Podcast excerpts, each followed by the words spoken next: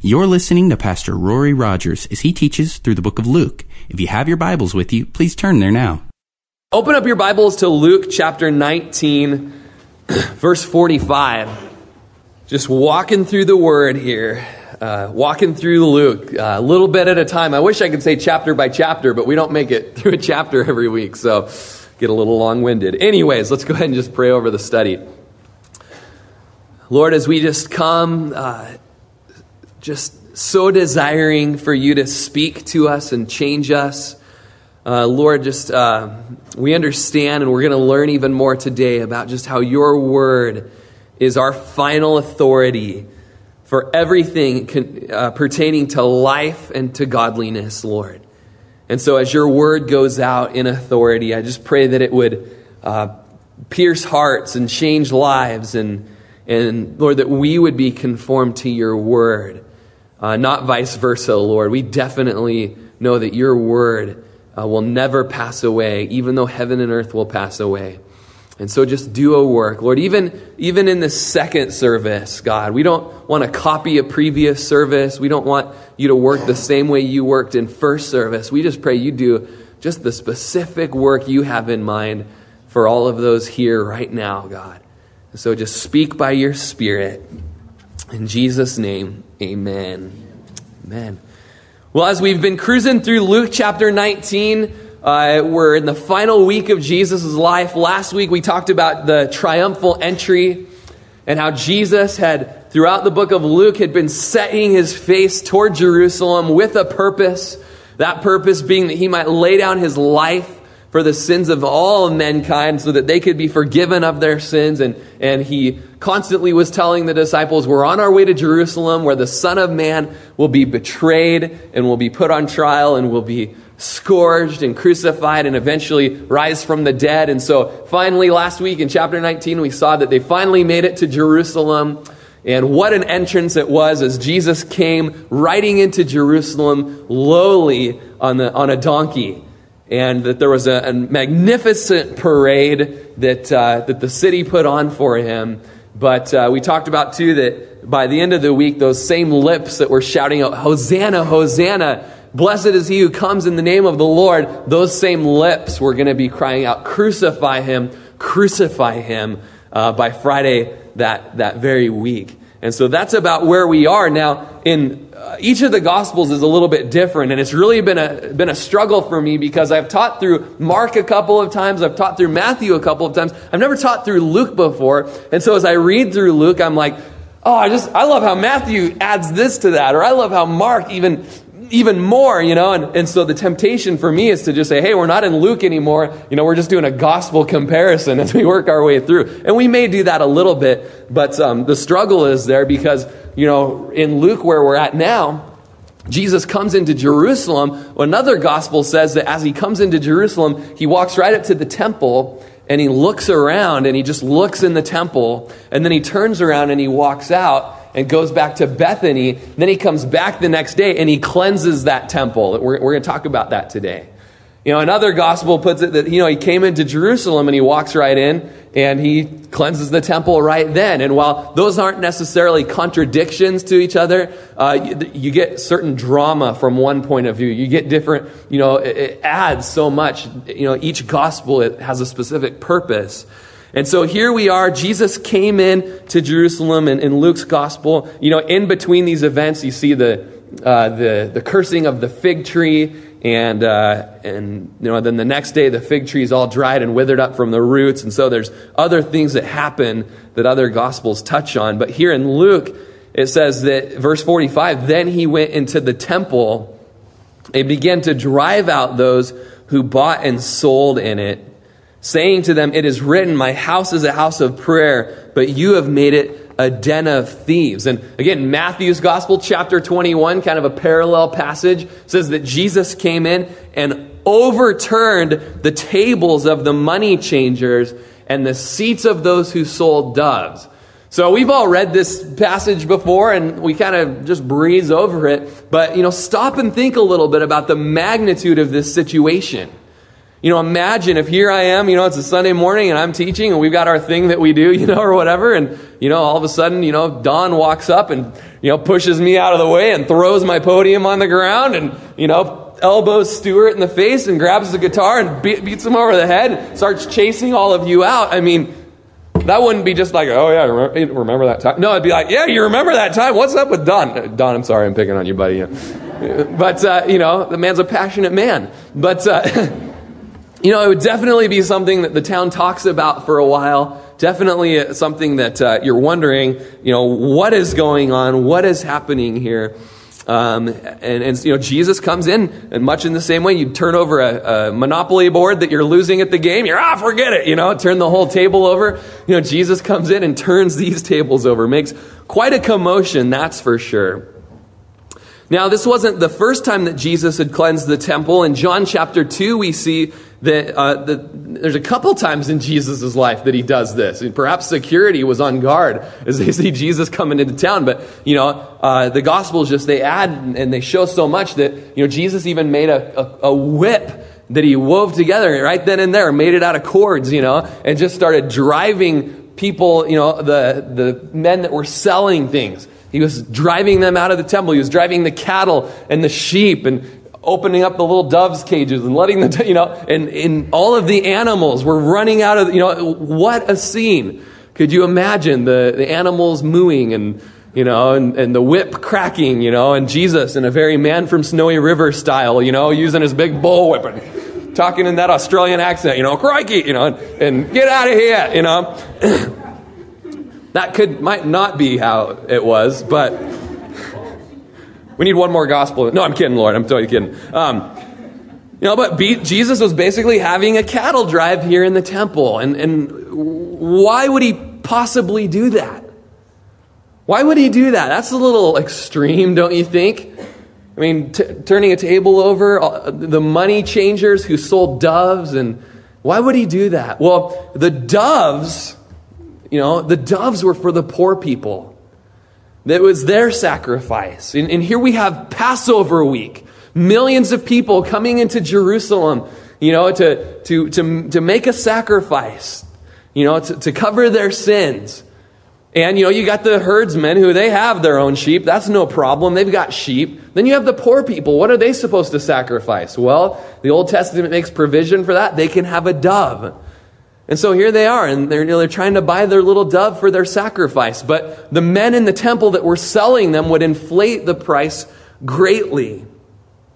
You know, Mark's Gospel, chapter 11, says that he wouldn't allow anyone carrying wares to walk through the temple. And the wares were the, the, the um, vessels used in sacrifice.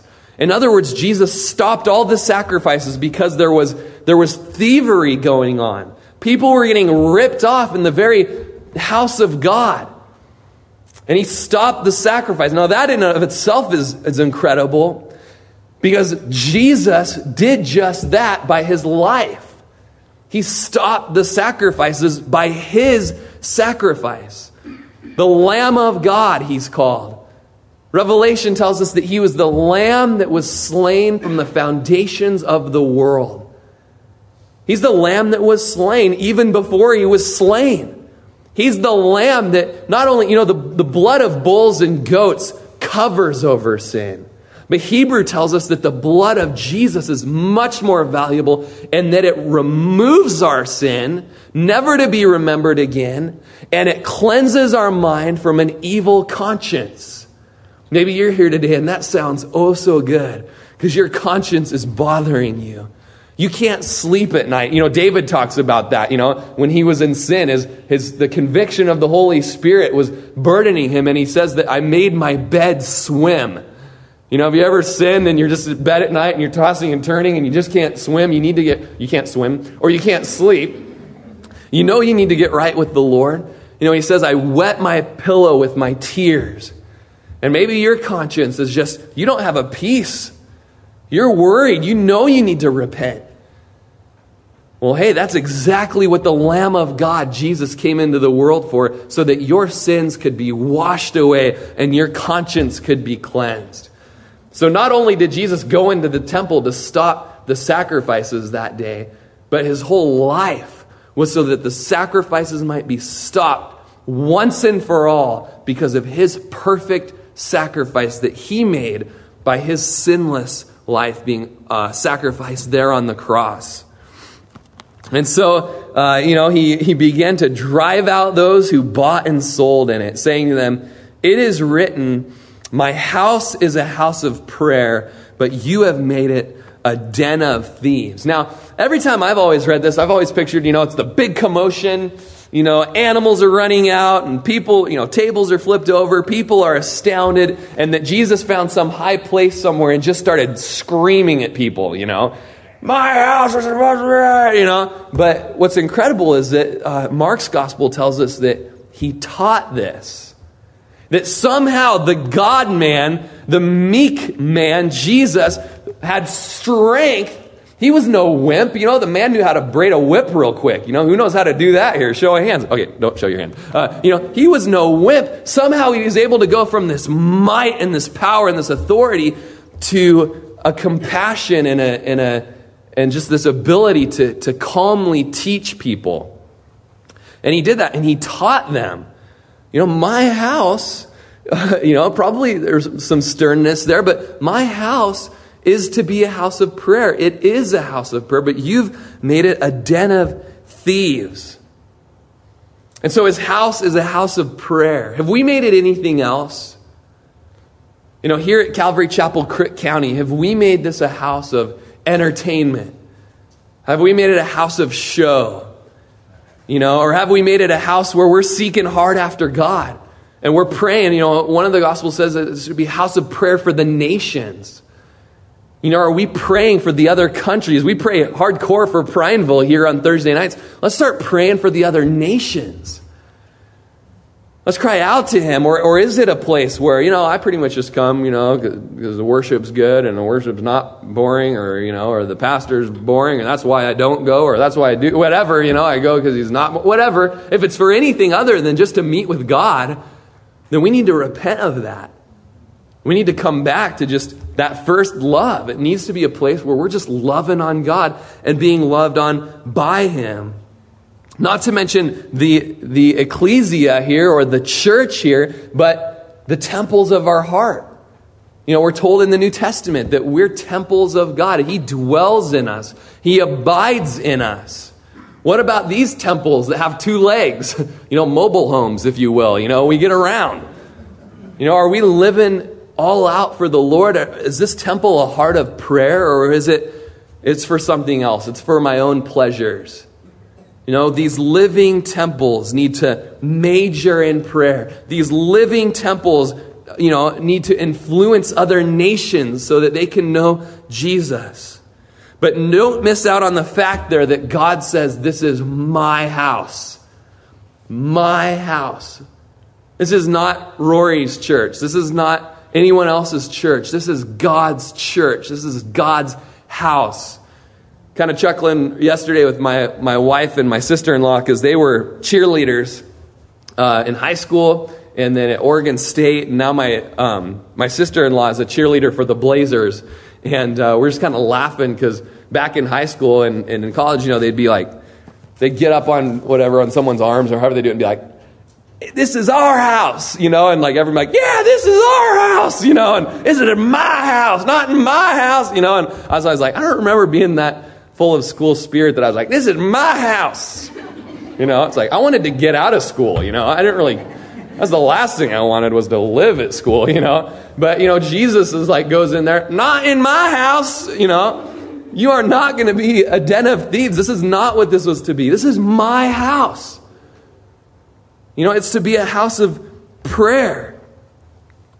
You know, and, and Solomon in 1 Kings chapter 8, we were there, I don't know, maybe a month or two ago in our Wednesday night study, and it's a beautiful time when the, the temple was just built and they're dedicating the temple, and Solomon built like a seven foot tall platform in the middle that he addressed the people from. And he, he says this prayer that's a, a whole chapter long. It's an incredible prayer. But he starts out in his prayer, he lifts his hands to heaven, and by the end of the chapter, he's down on his face and he's got his arms raised and he's just crying out to the Lord. And in this prayer, he cries out to the Lord that this temple, this place in Jerusalem on Mount Moriah, would be a place where, should other armies come to fight against Israel, that they would go to the temple and they'd cry out to the Lord in the temple and God would deliver them. Or should natural disasters or drought that was brought on by sin come, that they would go to the temple and they would cry out and confess their sins and repent. You know, or if, if they were led away in captivity because of their sin, and then Solomon says, For there is none who does not sin. If they're led to another country and they ended up being led away by the Babylonians and by the Assyrians, if we're led away and we're in that other country and we realize and it dawns on us that the reason that we're in this other country is because of our sin, that we would pray out from that country, we would turn towards Jerusalem, we would repent our, from our sins, and we would confess our sins, and we'd be healed of our sins. And he says, or if a foreigner, someone from some other country hears about the great God who delivered Israel from the Egyptians, and they come to Jerusalem to know this God, that they would be able to come into this house and they would be able to cry out to God, and he would hear them there. From the very day of the dedication of the temple in 1 Kings chapter 8, the house was to be a house of prayer. It was to be a house of mission for the, for the Gentiles to come to know Christ. From the beginning of time, God's heart was that Israel would be missionaries to the Gentiles. But because of their hard heart and their religious pride, they began to hate the Gentiles to the point where every Jewish man would wake up in the morning and say, I thank you, God, that I'm not a Gentile, a woman, or a dog. You know, wow, that's the heart of a missionary right there, you know. I think that's on Bill James's flyer that he hands out, you know. It's like, yeah, we sold our house and now we drive around and that's our prayer. You know, no, that's not that's not good at all. And God says, "What has this become?" My heart was that this would be a, a house of prayer, that we would be praying for the nations. But you have made it a den of thieves. You know, a place where thieves go and, and hang out. I just saw a Bugs Bunny episode the other day with Russell. You know, he goes to where those two big, the little tiny thief that's the authoritarian, you know, and then the big dumb thief, you know, and Bugs Bunny. Okay, sorry, uh, two and a half year old again. It ruins my. Um, you know, this is a place where the thieves are just totally comfortable. It's where they hide from the police. Is that what the church has become, where we can just rip people off and not even have to, to give an account for it?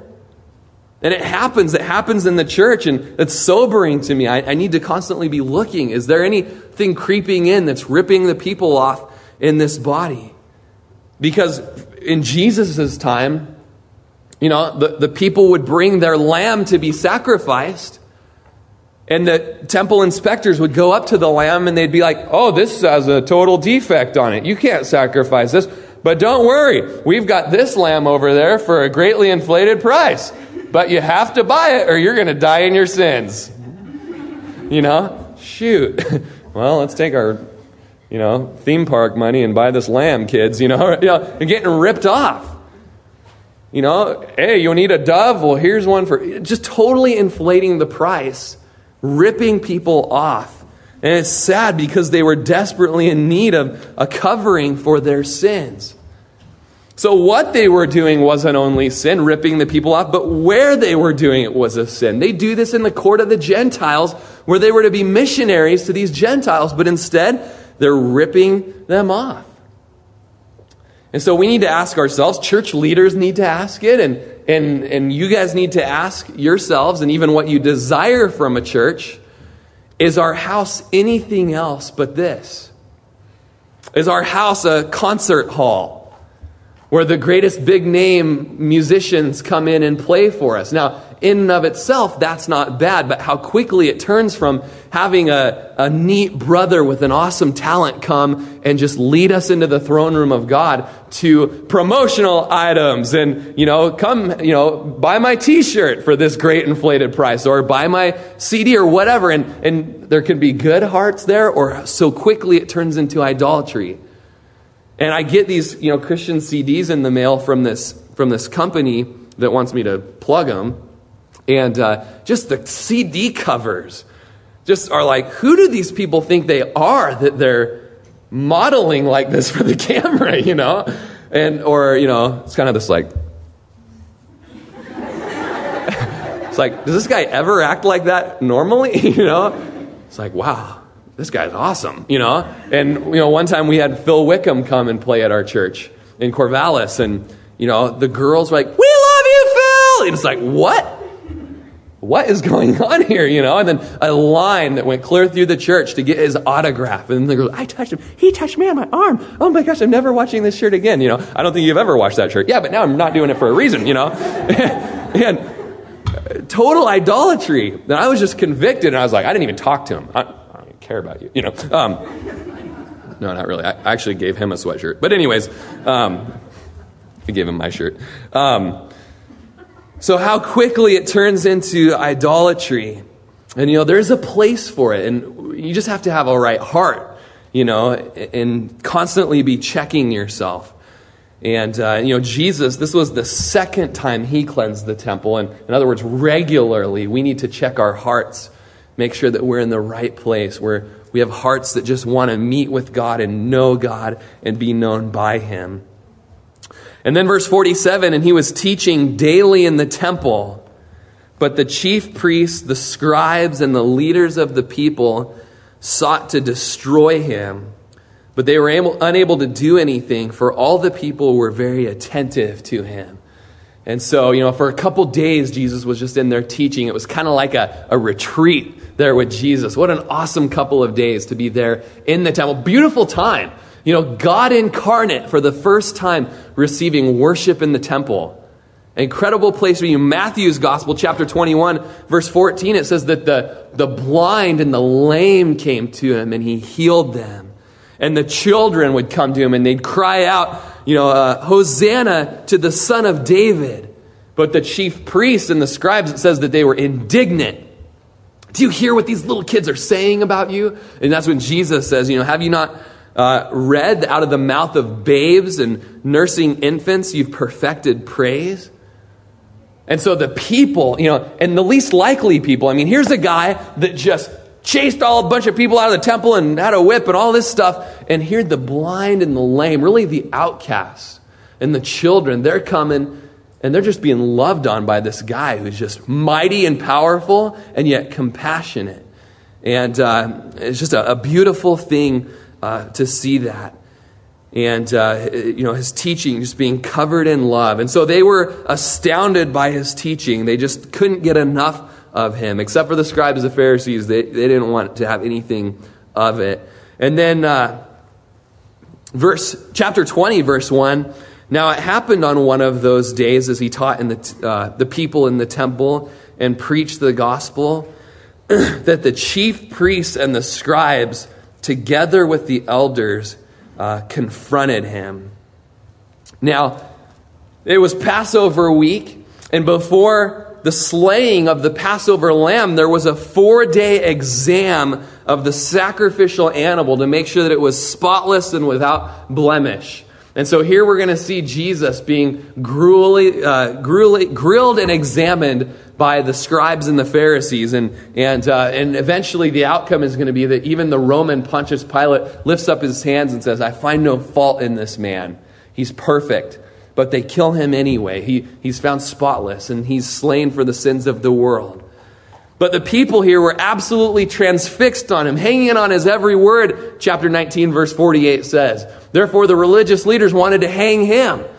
You know, they wanted the attention, they wanted the glory, they wanted, you know, they didn't like this no name preacher from Galilee being there. And so it says, in those days, he began to preach and to teach. Now notice in those days, what days is what day what days is this? Is how we talk in Lakeview. But um, you know, there are not many days left. In those days, there was only five days left from the triumphal entry. So, in other words, it's the middle of Passion Week. It's probably Wednesday here. It's the last days of Jesus' life, and actually the last day of his, his full blown ministry in Israel. It's the last days of his mission to the Jews and, and his warnings to the Pharisees. And he's, what is he doing? He's preaching the gospel. You might underline that. He, he spent his last day preaching the gospel. You know, how would he do that, I wonder? Well, as you look in a couple chapters, a couple weeks, we'll be there in Luke chapter 24. Uh, he meets these two disciples on the road to Emmaus. And you know, they didn't even realize it was Jesus talking to them. He just risen from the dead. They didn't know it was him. But as they began to talk, it says that he, uh, you know, he said to them, O foolish ones and slow of heart to believe in all that the prophets have spoken. Ought not the Christ to have suffered with these things and to enter into his glory? and beginning at Moses, listen to this, and beginning at Moses and all the prophets, he expounded to them in all the scriptures the things concerning himself. Have you ever taught a Bible study about yourself? Hopefully not. Only Jesus has done that. You know, he's like, this is incredible. This is what he did in the temple. He's just like, hey guys, open up your Bibles to Genesis. Check it out. Yeah, it's talking about me. Hey, Exodus, check it out. Talking about me. Leviticus, yep, talking about me. Hey, the temple, the tabernacle, all the gold rings, all the veils, all this stuff. I did this, I did that, I did this. And the cool thing is, to the road, the guys on the road of Emmaus, he had just risen from the dead, and he was able to, to have them look back on his life and say, look how I fulfilled everything. Of the whole of the scriptures, it's written of me, Jesus says.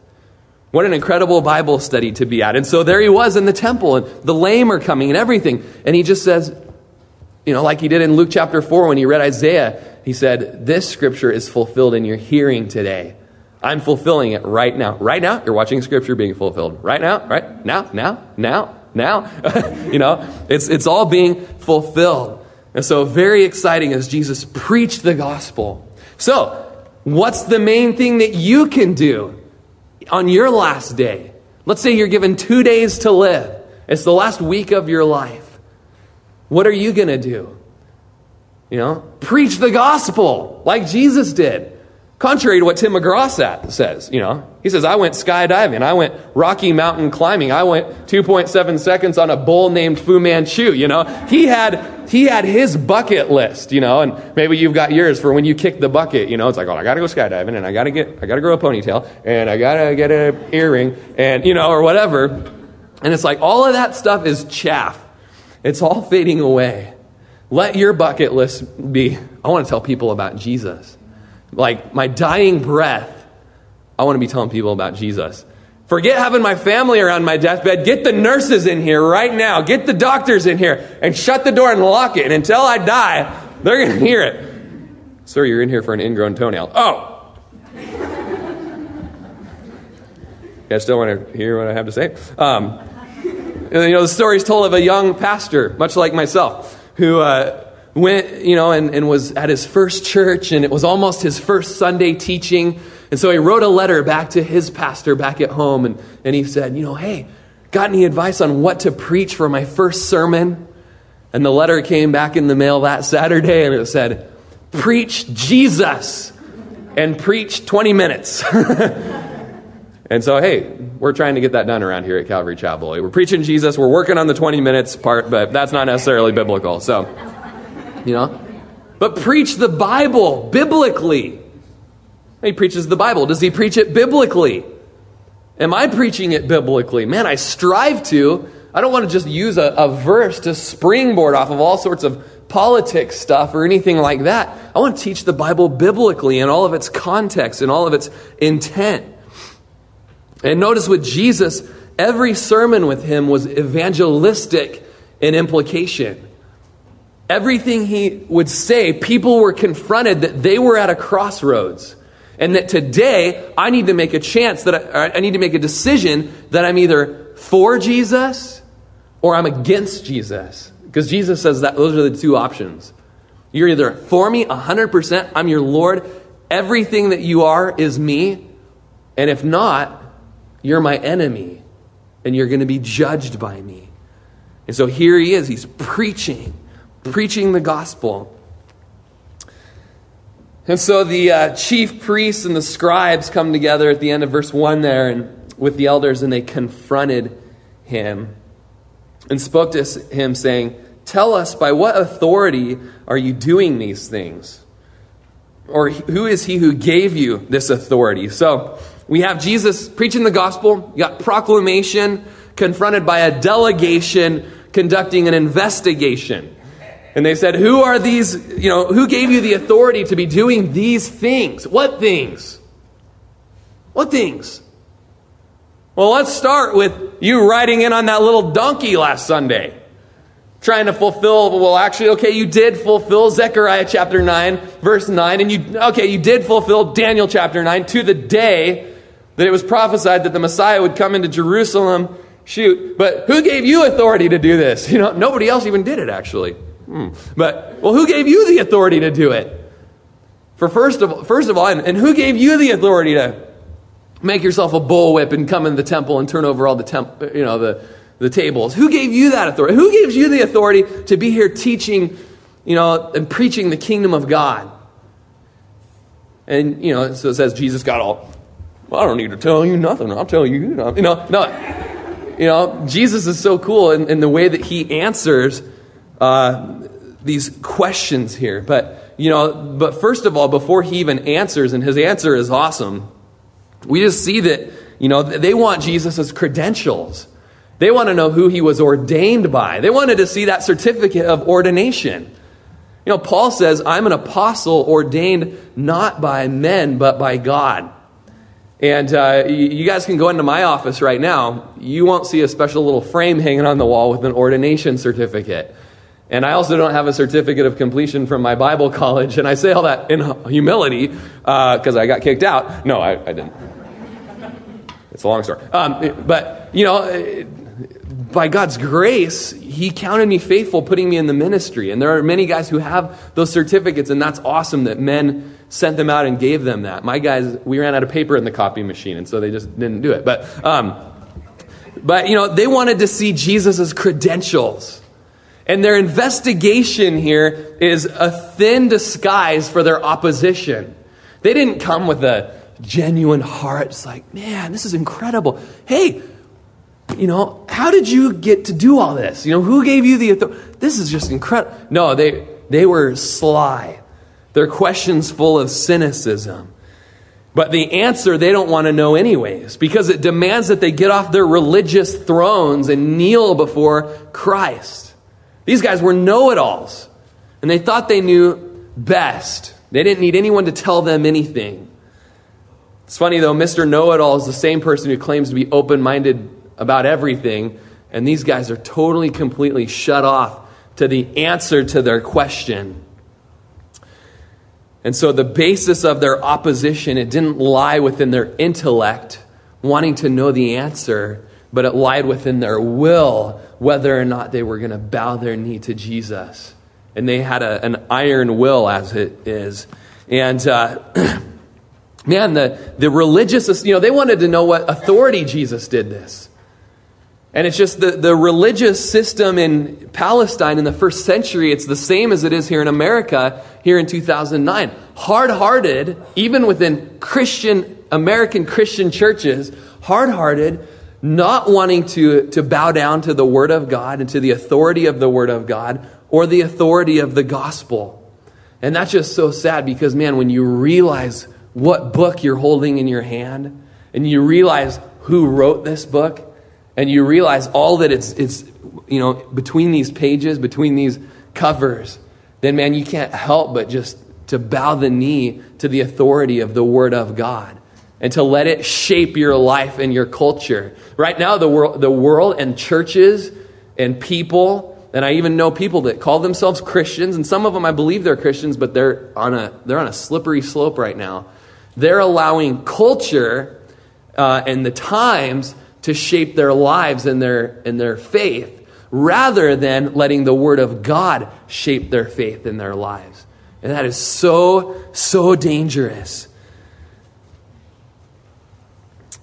You know, it's, uh, it's incredible how people look at this book now, the, you know, and, and this is our authority now in 2009. Uh, they look at it as simply being a religious book of human insight rather than being the inspired revelation of God.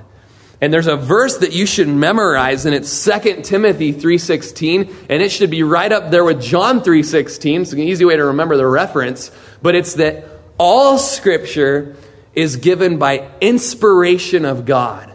That word inspiration is the Greek word theopneustos, which means literally that God breathed out the scriptures.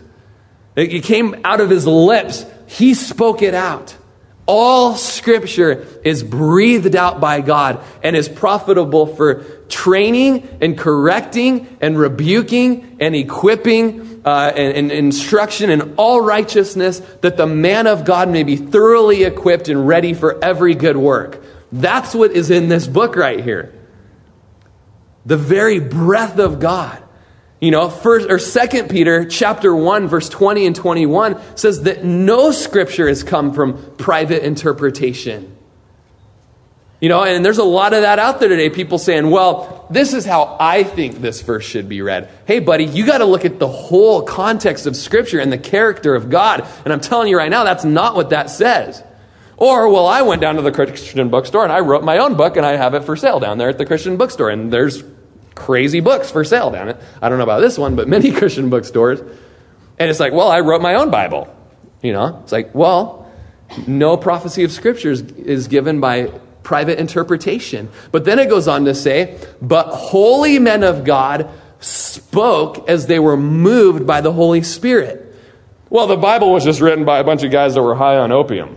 A bunch of crazy guys. It was like, whoa, let's write something, you know? That's not what happened holy men of God spoke or wrote as they were moved or carried along by the Holy Spirit. That's where this came from. Men of God who were spending time with God, and God counted them faithful and used them as tools and as instruments. And He incorporated their personalities into the text, He incorporated their lives and their stories, but He incorporated His truth as well. That's what's so incredible about the Bible. And so, if it's just to you a religious book of human insight, then you might as well just join the Mormons right now. Because if you watch their commercials, you get a free Holy Bible for, you know, whatever, if you call the number or whatever. Why would they be giving away the Holy Bible? It incriminates them. Well, because to them it's just a religious book of human insight.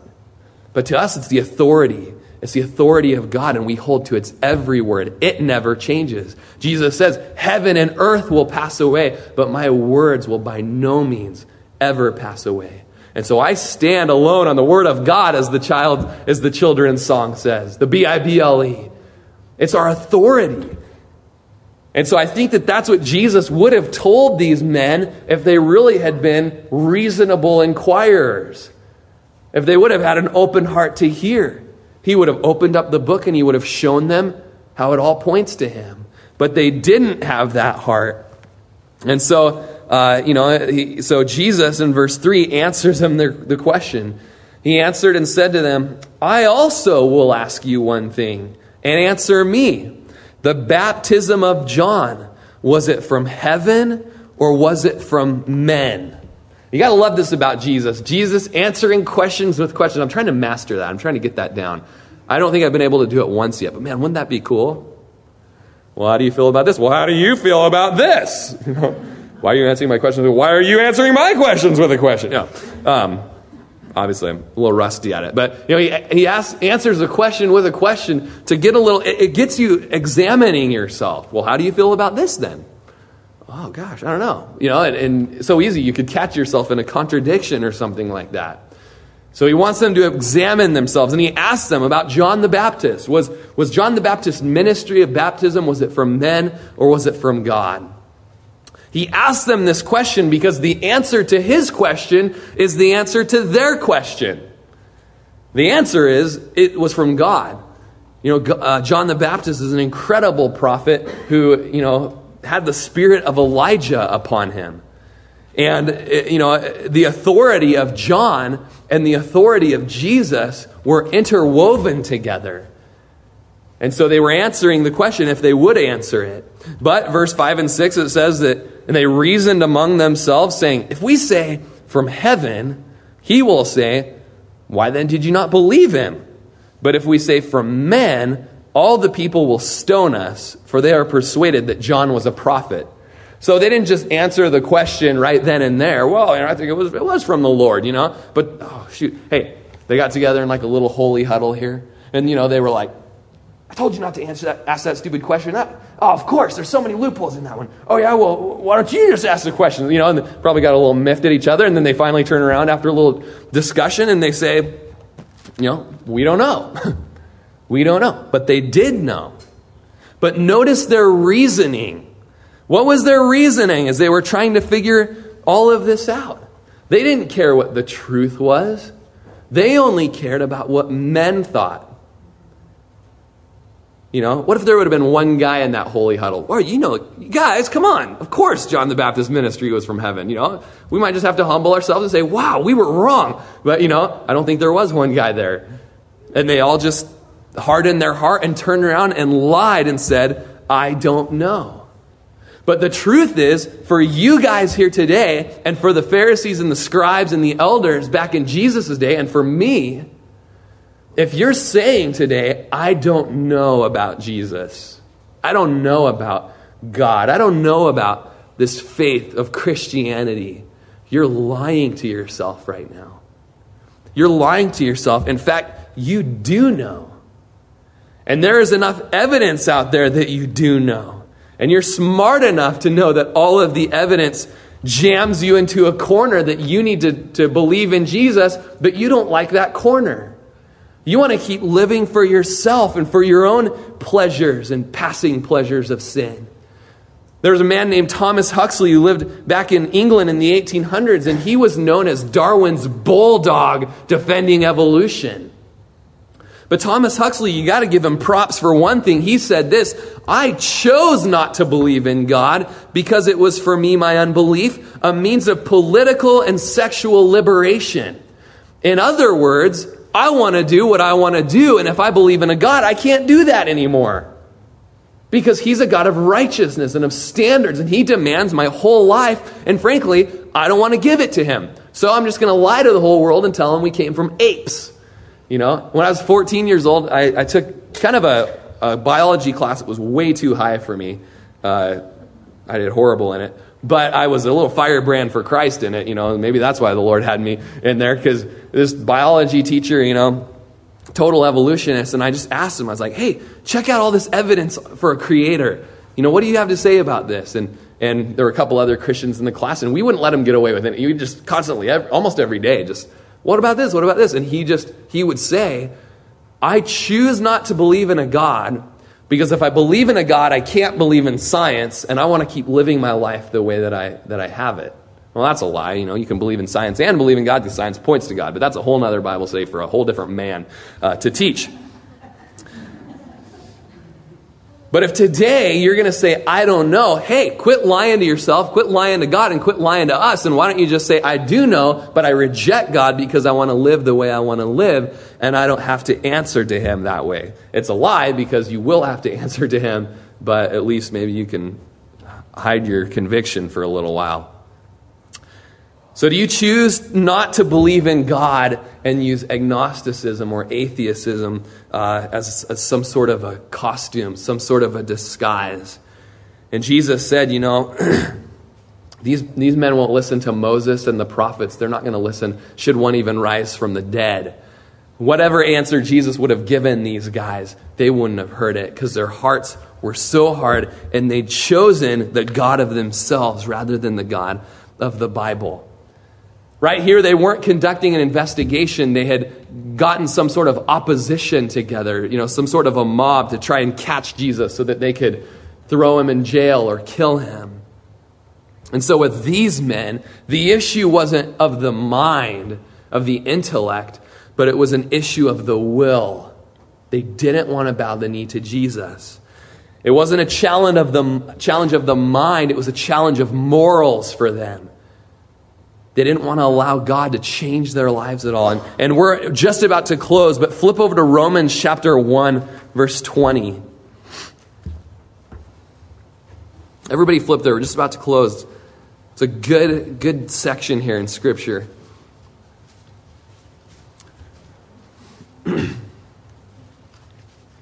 Romans chapter 1, verse 20. For since the creation of the world, his invisible attributes are clearly seen, being understood by the things which are made, even his eternal power and Godhead, so that they are without excuse. Because although they knew God, they did not glorify him as God, nor were thankful, but became futile in their thoughts, and their foolish heart was darkened. Professing to be wise, they became fools and changed the glory of the incorruptible God into an image made like corruptible man and birds and four footed animals and creepy things. Therefore, God also gave them up to uncleanness and the lusts of their heart to dishonor their bodies among themselves, who exchanged the truth of God for a lie and worshiped and served the creature rather than the Creator, who is blessed forever. Amen. For this reason, God gave them up to vile passions. For even their women exchanged the natural use of what is against nature. Likewise, also men, leaving the natural use of a woman, burned in their lust for one another. Men with men committing what is shameful and receiving in themselves the penalty of their error, which was due. And even as they did not like to retain God in their knowledge, God gave them over to a debased mind to do those things which are not fitting, being uh, filled with all unrighteousness, sexual immorality, wickedness, covetousness, maliciousness, full of envy, murder, strife, deceit, evil mindedness. They are whisperers, backbiters, haters of God, violent, proud, boasters, inventors of evil things, disobedient to parents, undiscerning, untrustworthy, unloving, unforgiving, unmerciful who, knowing the righteous judgment of God, that those who practice such things are deserving of death, not only do the same, but also approve of those who practice them. In other words, whether you're an Oregonian in Prineville or whether you're an Aborigine in Australia, every man knows in their heart that there is a God and they know the character of God in their heart. And you can look at creation, you can look at the most beautiful night sky, you can look at the most beautiful canyon, you can look at anything in creation, and it testifies of God's handiwork. It testifies of who He is. But men like Charles Darwin and Thomas Huxley, and maybe even you today, reject that in their heart. It says they suppress the truth in their heart and exchange it over for a lie. Why? Because they want sin. They want sexual immorality. They want that sexual pleasure. They want to be a gossiper. They want to be violent. They want to be proud. They want to be disobedient to parents. I mean, there's sins in that list of depravity that it's like, oh, murderer, oh, homosexual, oh, goodness. Disobedient to parents, is that really that bad? It's a sign of a depraved mind. It's a sign of someone who needs Jesus. And every single one of us has a different vice or different struggles or temptations that are on that list. And every single one of us, every time we struggle, we need to give it up to God, not suppress the truth in our hearts. And these men that Jesus was talking to this day, they suppressed the truth of God in their hearts so that they could keep living in their proud religious state. But man, that end of that Roman section is, is scary. That those who do these things, or even, or even approve of them in their heart, are deserving of death. And not just deserving of death, multiple passages in Scripture show us that they will die, that spiritual death. And so they hardened their heart. They didn't turn to Jesus and they didn't answer his question. And so there it says in verse 8, and Jesus said to them, Neither will I tell you by what authority I do these things. I love that Jesus kept his end of the bargain here because remember, the deal was all right, you answer my question, I'll answer yours. They didn't answer his question, so he just didn't answer theirs. He answered their question with that question, but they refused to hear it. So I'm not going to give you any more answer there.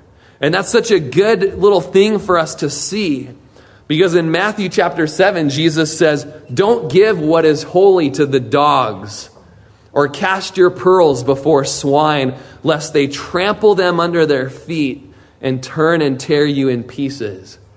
It's incredible that you have a heart to share Jesus, but very often you'll run into people that just want to argue with you.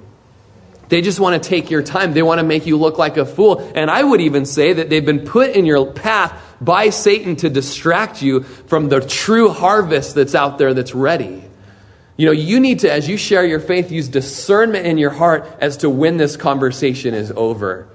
Because these men are opposed to Christ and they're not going to soften their heart. You, the Holy Spirit will tell you when that time is. And don't be afraid to even just be blunt and sharp and say, you know what, this conversation is over. Your heart is too hard. You're not going to see the truth. You're rejecting the truth. You say all that to them. But if you just stay there, you're just going to get worn down and they're going to trample you and tear you up and chew you out and spit you out and all that stuff. You got to use discernment when you're sharing your faith. And I just love that, that Jesus uses discernment. He you know, he didn't put up with it. And we don't need to either. But we'll go ahead and close there tonight, uh, this morning or noon or whatever it is. I don't know.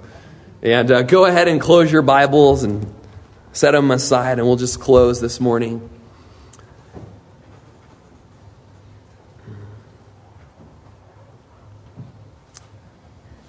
Lord, we thank you that you are in this place with us. And Lord, that your eyes are going to and fro throughout the whole world and even this congregation, searching for those hearts that are loyal to you, that you might show yourself strong on their behalf. And Lord, there's a lot of hearts in this room, there's a lot of wills in this room. And Lord, we just pray, and, and all believers in this room right now, we pray that you would soften hearts Soften the proud, Lord. Soften those that have been suppressing the truth in their hearts and have been exchanging it for a lie. Lord, we soften our hearts and just confess that, man, there's times when the church isn't a place for prayer. It's not a place for seeking you and knowing you and hearing from you. We confess idolatry in the Christian music world and and even how we raise pastors up to places in our hearts where they should never be. They're just men that are just trying to serve you. They're fallible, They're, they mess up, they fail us. And I'll fail these people, Lord. I never want to be a, some sort of an idol, Lord. Lord, wherever we've made this house just a house of entertainment or a house of pleasure or anything like that, Lord, we we confess that to you and we just pray it would just go back to its rightful place.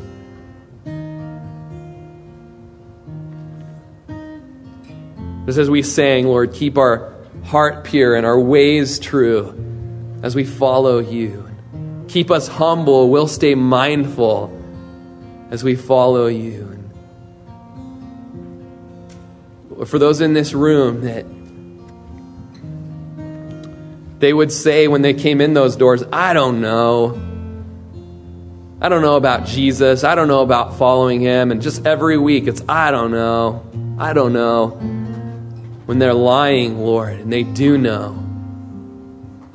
And the truth is that they either need to choose you today or reject you today.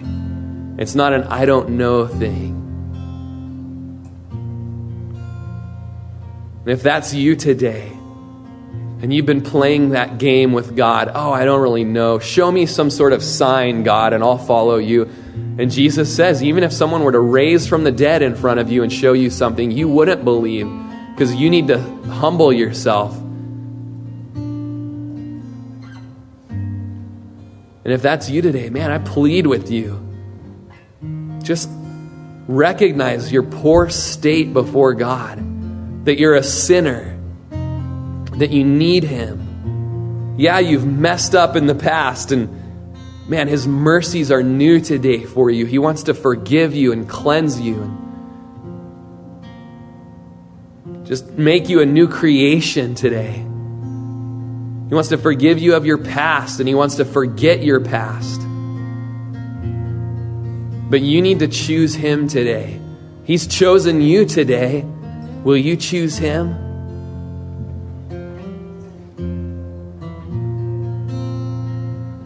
And I just plead with you today to respond to Him. And I just want to put a call out there to those that you don't know Jesus, you've never known Jesus. but today you want to know Jesus and you want to be made right. You want to be made new. You want to be clean before Him. Today you can be because Jesus died on the cross. His blood was spilt. His sinless, perfect blood was, was shed for you. And as He hung on that cross, He thought of your face and your name and that the Sunday after Thanksgiving in 2009, you would give your life over to Him and that blood would cover your sins. And if that's you today and you, you want Jesus, I'm just going to ask you to respond. You've never accepted Him before into your life, but today you will. And I just want to ask you to lift up your hand and just say, Rory, that's me. Will you pray for me? Is there anybody at all? I've been lying to God. I've been lying to myself. I've been saying I don't know when I do know. In fact, right now you know. The Holy Spirit is pulling on your heart. And you know that you need to give your life to Him today. Is there anybody at all? Please don't reject Him like these men did, not wanting to hear the truth.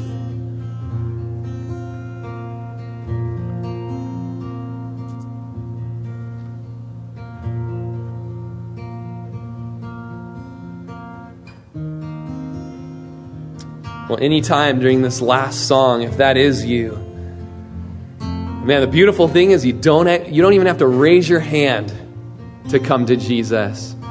You just give him your heart right where you're at, give him your life. And you can do that right now. You've been listening to Pastor Rory Rodgers, pastor of Calvary Chapel of Crook County in Prineville, Oregon. For more information on Calvary Chapel of Crook County or to contribute to this ministry, check out our website at www.calvarycrookcounty.com or you may write to us at P.O. Box 378, Prineville, Oregon 97754. Thank you for listening and God bless.